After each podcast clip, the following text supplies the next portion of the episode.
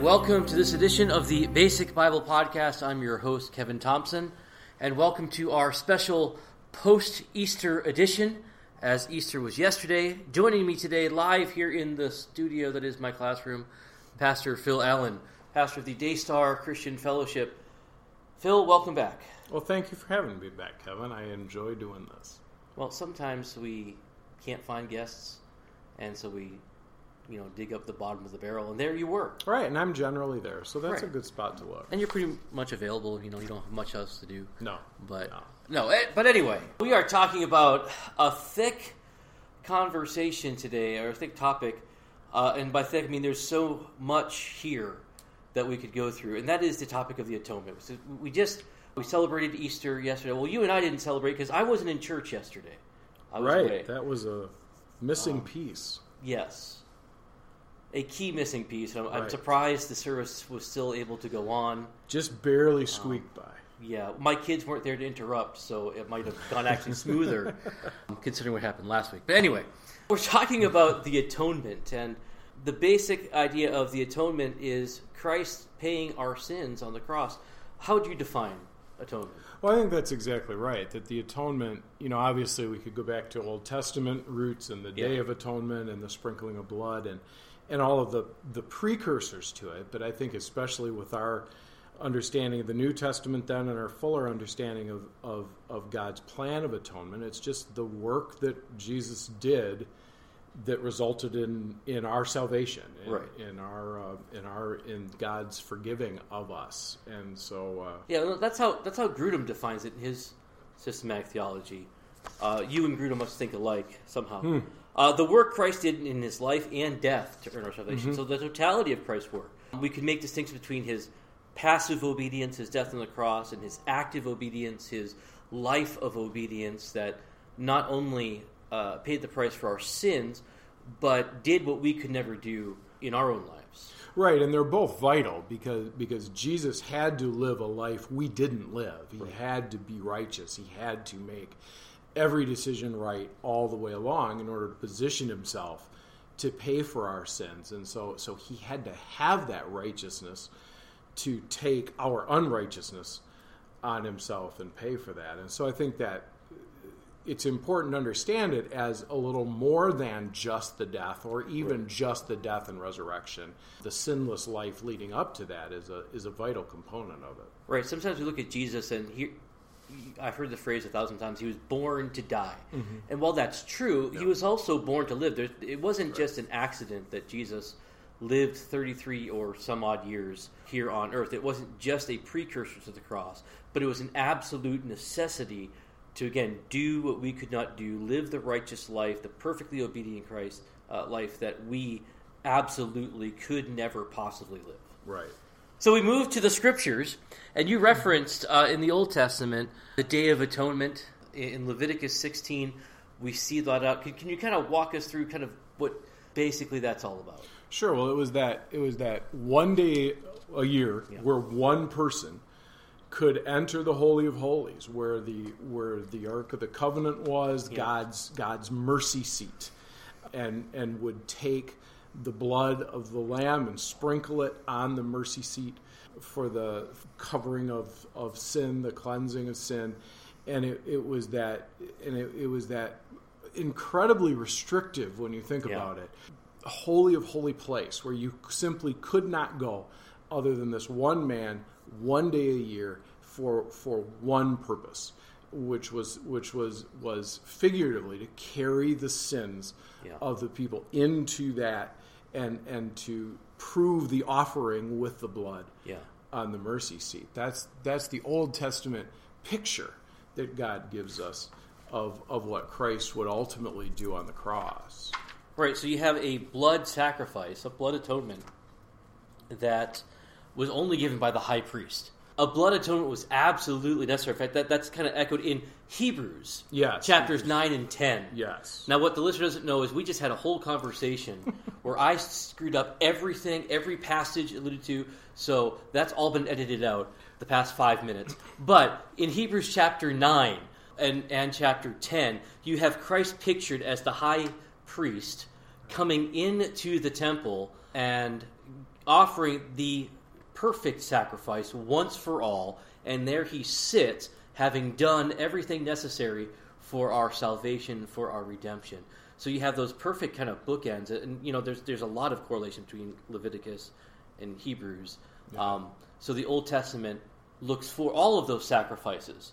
You know, you think about the I don't want to get too grotesque, but the gallons and gallons and gallons of blood that flowed through the streets of Jerusalem over years and years and years, and none of that could actually atone for sin perfectly, and all looked forward to this moment, the cross, where Christ does what, again, even the Levitical priesthood couldn't do. Right, exactly. And I think, you know, obviously, then understanding the plan of God, all of that Old Testament system was a picture. Right. You know, it was looking forward. It was it was giving people a context to be able to look at Jesus and what he did and say, I get it. Yeah. I, I see what he's doing. I see what this sacrifice means, why he had to offer it. Um, because if you didn't have that system, I was I was walking through Hebrews. This was several years ago hmm. uh, in a Bible study, and you know it was interesting to me that there were several people in the Bible study that had just never really walked through the entirety of Scripture. Yeah. and and Hebrews without the context of Leviticus, right. without the context of the sacrificial system, just makes no sense whatsoever. Yeah and um, and and the sacrificial system without Christ is is ineffective. It, yeah. it doesn't work, and so you have to have that context for it. So our sin demands a blood atonement, even going back to, to Genesis three, and and throughout again walking through the Old Testament, even before we got to the law, mm-hmm. you see this idea of sacrifice, and you know with Adam and Eve the the blood of animals was shed so they could have a covering mm-hmm. over their own nakedness and what now is their own sin. Yeah. And so, even with that in mind, Romans chapter five. Here we have the idea of someone who's dying for the sins of someone else, mm-hmm. and so that's what makes all of this necessary. As our own sin, Romans chapter five, verses eight through ten. I think there's some familiar passages, but but, the, but God chose his love for us in that while we were still sinners, Christ died for us.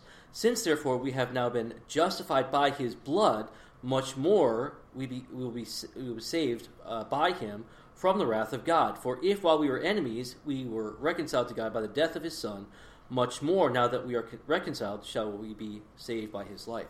So his blood atonement, again, emphasis on blood, is what makes our justification possible, which makes our reconciliation. But I also, it's, really interesting phrase. Uh, much more we shall be saved by him from the wrath of God. Mm-hmm. So Christ on the cross takes God's wrath towards sin.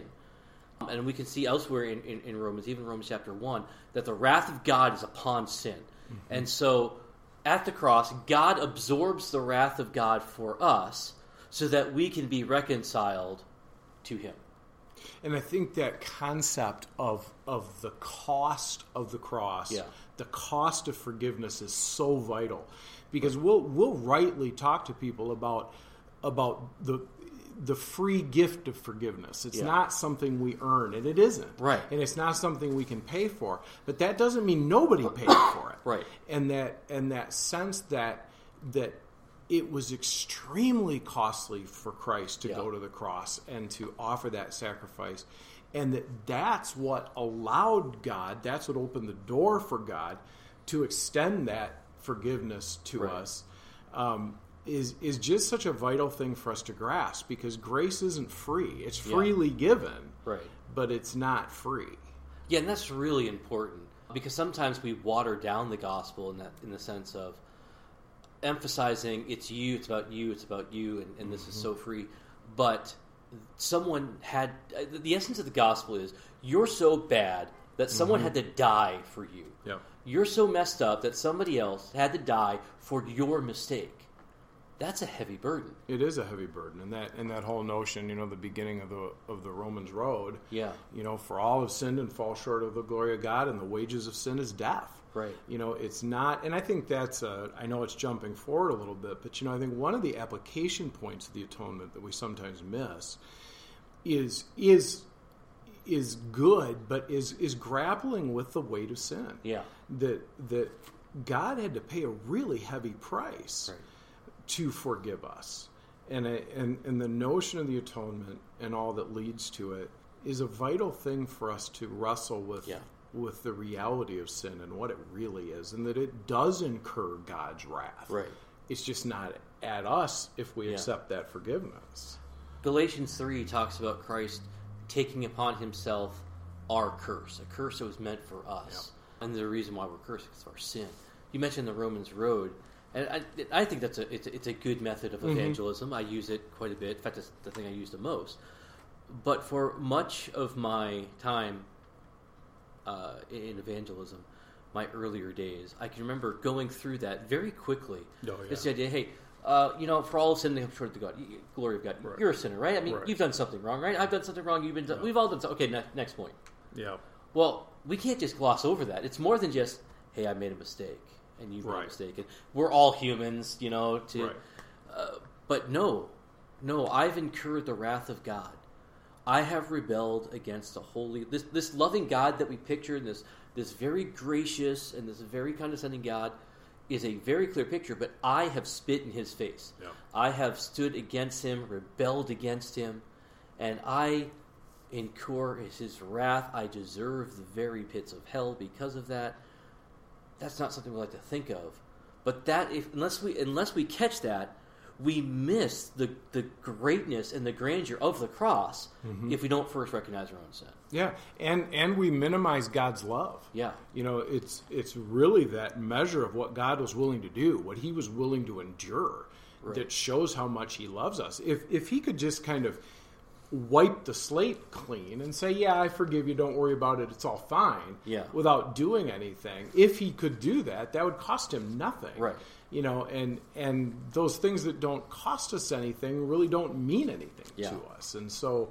Uh, it's an important measure of, of God's love for us too. Yeah, and if we if we just gloss over that, we get a very hyped up view of ourselves. Well, of course God loves me. I'm me. Yep. Who wouldn't love me? Right.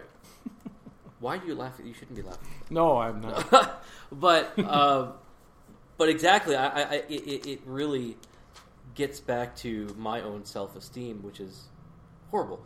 But Colossians two, I, I love this this this passage. It's one of my favorite passages in Scripture, which is why I quote it so often. Verse ten: And you have been filled in Him, who is the head of all rule and authority. In Him you also were circumcised with the circumcision made without hands, by putting off the body of flesh by circumcision of Christ, having been buried with Him in baptism, in which you were also raised with Him through faith in the powerful working of God, who raised Him from the dead. And you, who were dead in your trespasses and and the uncircumcision of your flesh, your, your own wickedness, your own depravity, God made alive together with him, having forgiven us all our trespasses. And if we don't understand our own sin, our own trespasses, that means nothing. Mm-hmm. By canceling the record of debt that stood against us. I love mm. that, that, that whole f- picture.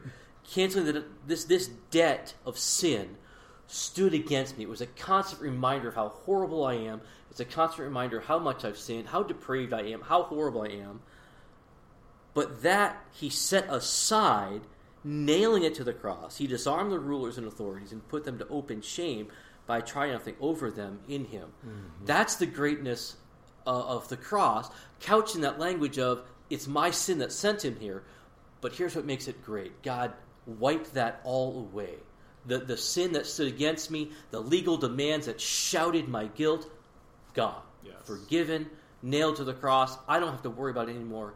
And that's what makes this whole thing incredible. So incredible, and that and that's really on, the only way we can really grasp the freedom that He gives us. That Right. you know, not only so so so it's only once we grasp the weight of sin that we see the reality of His love, but it's kind of only once we grasp the weight of sin that we feel the release of, of the burden too. Yeah. It's it's kind of in coming to terms with the reality of of our fallenness and just Yeah. how deep that runs and just how offensive that is to God Right. that we can then begin to grasp the that amazing freedom and joy that he gives us Yeah. in grace. So we move to dangers to avoid, and I think we've talked about ignoring our need for the atonement. Mm-hmm. We are sinful people, and we can't ignore that. You lose the gospel if you Yes. if you lose that. Yep. But then getting into some more controversial topics, and I, and I, almost fear to tread in this area because a lot of my Reformed brethren are going to hate me for saying this, but the idea of the extent of the atonement. There's a lot of debate. Mm-hmm. As a as a Calvinist, one of those the the points, the five points of tulip, the L, a limited atonement. Mm-hmm. So, Phil, what are your thoughts on is the atonement limited in its scope? Well, it first made me chuckle that you put that in dangers to avoid, uh, which I think kind of kind of gives a, a little bit of a hint, maybe on, on your perspective on it. But the limited atonement is is a really interesting idea. I think how people arrive at it is an, is an interesting idea. It's the idea that Jesus did indeed die on the cross to pay for sins. The question is, whose sins did he pay for? Right. and and so um, in in a limited atonement, what they what what proponents of that do is, is they say, well, what Jesus Jesus died for the pe- for the sins of the elect. He died Yeah. for the sins of the people that he knew would be saved. Um, but not for the people that he knew wouldn't be saved. And so it's a limited atonement in the sense that, not in the sense that it's limited to a person who is saved, Yes. is full atonement for them, but that the price Jesus paid was limited to those whom God knew would be saved. Yeah. And there's kind of underneath it, there's kind of this this. Um, it's really almost more sort of a logical Right. deduction or a logical even maybe assumption from things we know about God and we know about about about his plan because I, I remember reading an article and it was just interesting to me because I do think it's an interesting question. Yeah. The the the author was saying God knows the plan. And Yeah. God in his in his omniscience and foreknowledge knows exactly who's going to be saved. So so let's say there's Frank and Bob. Frank is going to be saved and Bob is not. God knows that. And the, the, the Right. question this author kept coming back to over and over again is why would Jesus pay the price for Bob, for whom he knows is not going to be saved? Bob's never going to accept that. And why would God do that? Yeah. And that that's I think kind of the question that plagues people who wrestle with it. Right. Um, Calvin actually said, I, I remembered this quote when he said we were going to do this. Well, I, I looked, I remembered to look it up. God would have been inconsistent in sending Christ to die for those he positively foreknew would be lost. Yeah. And so it's not, it's not so much. I don't want to be insulting here, but it's not so much a direct, disciplined biblical observation Yeah. as it is a, a conclusion from our understanding of God and His plan. And Yeah. So you asked where I stand on it. Do you really want me to flow right into that, or Yeah, well, or I mean, to- where I'm at, I, I, I at a, I'm at a firm question mark Mm-hmm. um, because I do again as I, I believe in general the five points, what we call Calvinism. I don't, I don't like that term because Sure. I don't follow John Calvin in many other areas. Yeah. And again, Calvin didn't even come up with these five points. Right. But I, I do believe in the the biblical doctrine of election. Mm-hmm. I do believe that God knew who would be saved and foreordained who would be saved before the foundation of the earth. And so it makes sense to me that he wouldn't necessarily die for people he knew would never ever accept him, was Mm-hmm. never part of his plan. That wouldn't even make sense to me that he would. But my goal is to be as biblical as possible. Mm-hmm. And, and because as you said, uh, there it's a logical deduction. I don't Right. know if it's a scriptural deduction. There are a couple of verses that I struggle with. Um, I don't. I, there are there are verses that are commonly used against limited atonement, which I disagree with. Uh, for example, 1 John 2 2, that he is a propitiation for our sins, but not for our sins only, but sins of the whole world. I see that as okay, well, world doesn't mean every person who ever lived and ever would. I don't think there is a context in which that is used in, not only in Scripture, but in even in general conversation. so you know, in John three sixteen, for God to love the world that He gave. Mm-hmm. I don't have a problem. I don't see a universal aspect to the atonement in that respect. But there are a couple of verses that just give me pause. Mm-hmm. Second Peter two one, we're talking clearly about false prophets, but false prophets also arose among the people, just as there were there will be false teachers among you who will secretly bring in destructive heresies, even denying the master who bought them. And master here is capitalized. So we're talking about God. We're talking about God buying or redeeming, purchasing uh, people who are clearly not saved, people who are clearly not on their way to heaven. And so I look at a verse like that, and I, I man, I, I and I've seen, and I've seen people try to get around that, and I just haven't been satisfied with any of those explanations. And then also Hebrews two nine talking about Jesus tasting death for every person, Right. and I think, ah, and so verses like that give me pause. Right. So, I, I, I am not offended at the, at the idea of limited atonement in any Right. way. I, I, think it makes sense. I think it's probably true. But I have to be truthful to Scripture Mm-hmm. above any system, whether it's Reformed theology or Calvin or whatever. And so, while I, I want to full throatedly uh, stand by a limited atonement, I'm, I just, I'm hesitant Okay. Sure. towards it Sure. uh, because of verses uh, like, like I just said. But I, I will say, those of you who do get offended at this idea or just bristle at the even thought, Calvinist, Arminian, and everything in between, we could all stand together and say, anyone who has a desire to be saved can be saved. Right. The doors of Yes. heaven are open to all who would walk through. The Yes. gospel is given to every person. We have a command of God to preach the gospel to Yep. every person. Um, Charles Spurgeon used to say, "Well, you know, if if men just had a scarlet E written on their chest, then I would only evangelize them. But until I see that, I'm preaching the gospel to everybody." Right. Exactly. And Spurgeon also wrote in his defense of limited atonement that sometimes we have this idea of an elect people that's just a small little group. Mm-hmm. But we see in the Bible talking about uh, the elect being uh, outnumbering the stars in the sky. Yeah. So I have no reason to believe that anyone I come in contact can't be saved. Right. So uh, we talked about th- those things, but some other dangers to avoid. I haven't watched The Passion of the Christ recently, Mm. Mm-hmm. and I do remember enjoying it the time I saw it. But one of the things that stands out about that movie is the graphic, violent Right. nature of it. Right. And the crucifixion, it was violent Yes. and graphic and bloody.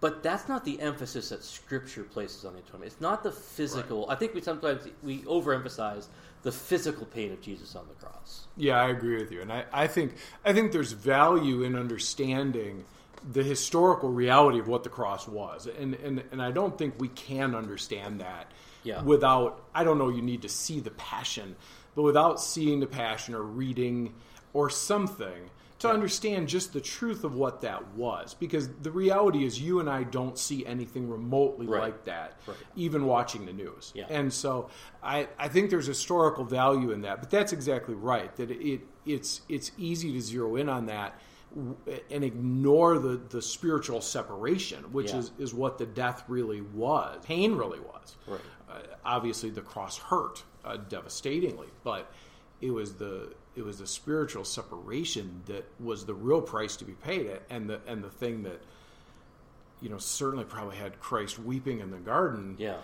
I'm sure he wasn't looking forward to the hours on the cross. I don't. Right. I don't mean that, but I don't think that that's what caused him to sweat blood. Yeah. You know, it was the separation from the Father that that was the the real penalty and the real pain. And that's that's what he cries out on the cross. Yeah. It wasn't just "I will take these nails out," Right. but it was Right. "Father, you've abandoned me." Exactly. And then finally, uh, I, I've heard this in many, many sermons, and I think it is anti-gospel. The idea of okay, let's, let's look at the cross and say, all right, this is what Jesus did for me. What am I going to do for him? Mm-hmm. Yeah. yeah. It's. y- y- I mean, it's tempting. Yeah. right? Because you want to motivate people Right. and you want them to take it seriously, and I want me to take it Yeah. seriously, you know. But but that creates the whole idea that I can repay God for Yeah. this. Um, forget that I have to, just that I can. Yeah. Um, I can't, and so there's no quid pro quo. There's no Yeah. give and take here. You know, it's our, our our obedience should be motivated by love, Right. Um, and gratitude certainly to an extent, but that sets up a dynamic that's just a dangerous dynamic. Yeah, it, it's again I, I call it anti-gospel. The, the whole point of the atonement is to take away sin, take away the guilt, take away uh, the crushing burden of your sin, so that you can live free. And now we're just heaping that guilt back on you, Right. and saying, "Now, now look at all." And that's not the motivation of Scripture. Nowhere in Scripture to say, "Well, Jesus is looking down from heaven, and saying, now see." I, look at all I did for you, and this is the only thing you're doing. Right. This is all you got. yeah. Yeah. It's no. All right. So, in terms of personal application, Well, could I add? Yes, I'm sorry. go. Could I add one more danger? You could. And I, I again, I, I don't want to offend your listeners, but I think for those of us, it struck me as I was thinking about this. For those of us with a little more of a theological bent, Yeah. you know, who are, are a little more interested in the nuances of it. I think one of the real dangers of these biblical concepts, and, and interestingly, maybe the atonement in particular, which I, I would love to have a conversation about that sometime, is that it's really tempting for this to immediately become an intellectual debate and not a movement of worship.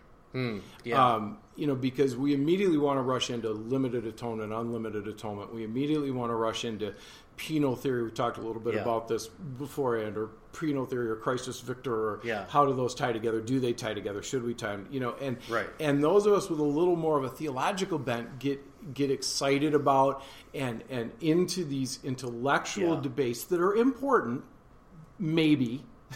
maybe in certain arenas they're less important than we think they are. Um, but all of this stuff, you know, theology should ultimately first move us to worship. yeah. Intellectual debate stuff later. But I think with things like this, it's really dangerous for us that once we talk atonement, we're immediately rushing to limited, unlimited. We're immediately rushing to the theories of what did Jesus pay, um, instead of of just being moved to sort of fall on our knees and say thank you. Yeah. Um, Yeah. Someone has said this, if your theology doesn't lead to doxology, you're doing it wrong. exactly right. Yeah, absolutely. Exactly right.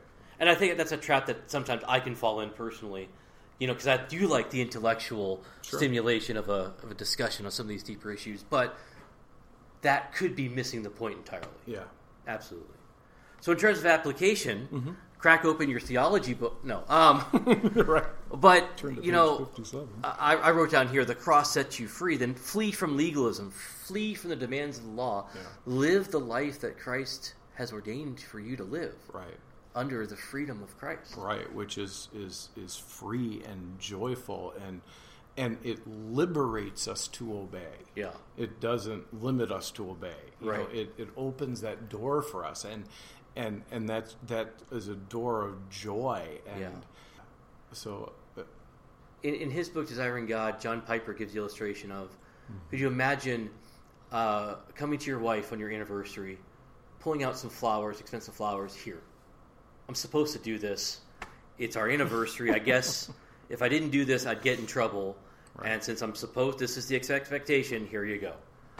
You know, she's not going to be thrilled Mm-hmm. with that idea. Mm-hmm. But if I'm, but in, in the same circumstance, if I can tell her how much I love her mm-hmm. and how much I, pre- and I'm just enthralled, here, I bought this for you because I really wanted, well, that's a whole different story. right. And, and so that's kind of, you know, if we go through a legalistic view of the Christian life, that I have to do this and I have to follow this and I have to do this so many times a day or whatever, that that's grace killing, joy killing living that you, Christ didn't die for that. Well, in fact, he kind of died exactly not for that. Right. You know, because you could make an analogy. That's the law. Yeah. You know, that's the system they were under. You got to do it this way. You got to do it at this time. You got to say these words. Right. And and that's exactly what he what he fulfilled. Whatever words you want to say, so that we don't have to live that that Right. confined life in front of him, but that it can be a life of obedience. It's Yeah. motivated by joy and gratitude and love. So, what kind of books or what would you recommend for people wanting to go in deeper into this? Well, I, I there were there were two that came to mind immediately for me, and and um, one of them is "Making Sense of Salvation" by Wayne Grudem. Um, I I thought that was I like the way he phrases things and, and the insights in that. And then in terms of of the atonement, you you also came up with this one, but I was there's there's one that's called Perspective on the Extent of the Atonement, Yeah. three views. Um, and I remember, you know, I remember first coming across way back in the day. There was a there were a series of books that I, I believe it was the Navigators put out. It could have been InterVarsity, and it was three views on. And they Yeah. had three views on a whole bunch of stuff. And I, I remember it was it was really pivotal for me. Um, I came across the book Three Views on the Rapture Okay. and uh, and since then I've had a lot more exposure to that.